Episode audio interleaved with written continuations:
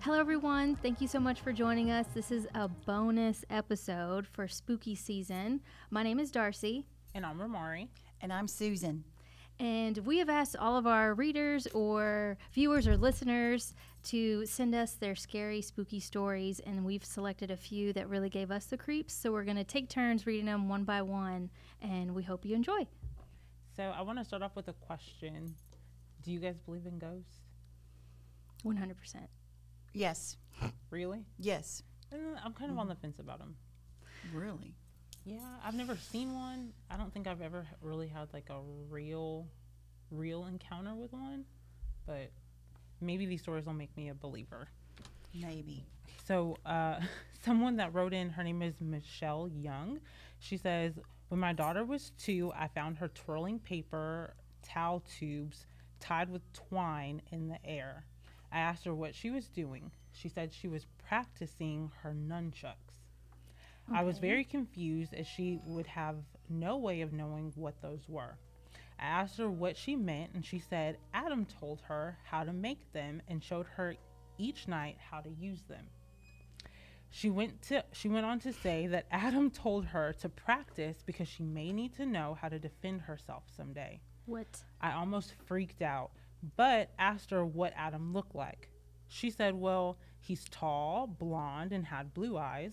She said, Mommy, you know what he looks like. You know him. He died of a headache. What? Right. So Michelle says, and she had to leave the room. You see, four months before her daughter was born, um, her tall, blonde, blue eyed friend was a martial arts pro, and his name was Adam. He died of a brain aneurysm at the age of 27. She has not spoken of him since that day.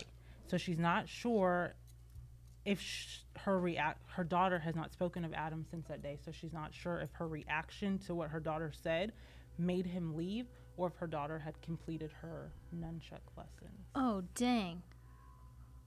I was not expecting that. And then lessons at the end. No. from her deceased friend.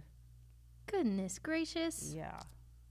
See, I think I would. I, I don't believe in ghosts, but I believe in the presence of others, if that's kind of the same thing. Maybe like a spirit. Right. You know, but definitely freaky. No. That one's spooky. Spooky. Spooky. Spooky at best. Yeah. Spooky. And she was two. Like well, yeah. how are you making N- nunchucks, nunchucks, and just for real. grabbing supplies around the house? I, I don't And know. what she'd know what they were for. right.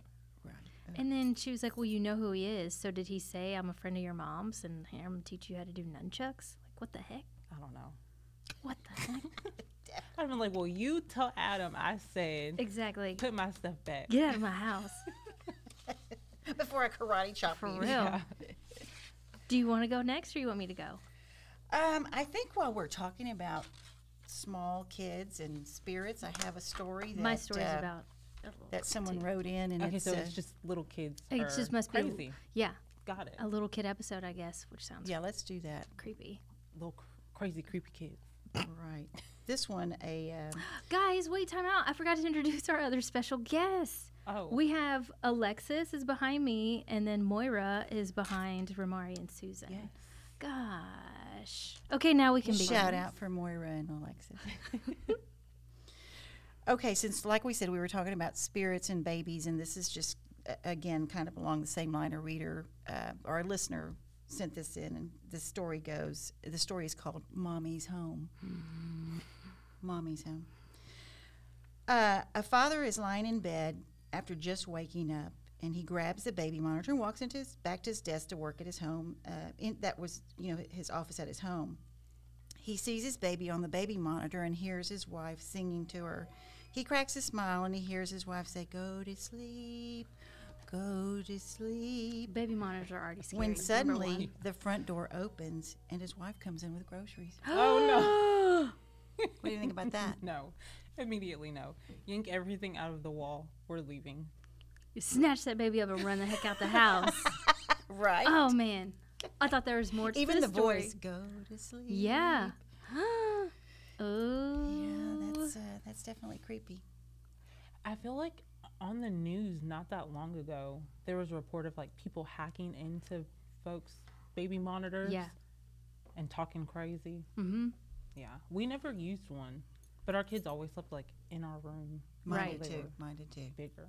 Our house is so small. I don't think we really need one. We can hear when they're like up to something, but yeah, we still we got monitors. Mm, I don't know. That's that's a that's a scary one for me. Yeah. Okay, so mine also has to do with um, a little little kid. This one's a little girl, um, and I don't know who sent this because it doesn't have a name Well, we've changed So, names to protect to the protect the innocent. innocent. There you so go. everybody's name's not really what Right. it says. Okay, so a friend. Let me move my thing here so y'all can see me.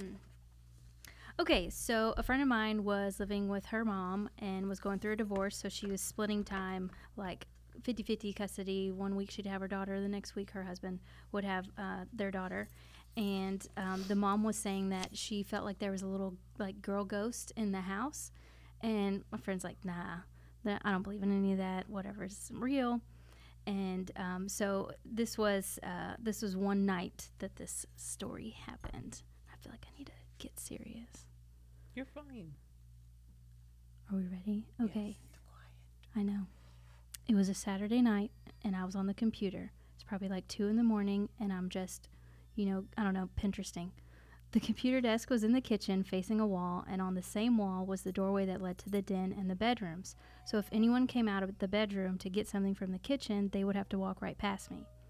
Alexis, which is our daughter, was always Not that- getting not the up. skeleton behind us. Not the sk- no. Oh yeah, how funny. Not that Alexis. Okay. Alexis was getting up in the night and getting into trouble. She'd raid the fridge or knock something over while climbing up on something, and she liked to get up in the night, raid the kitchen because she knew everyone was asleep and she could get away with it.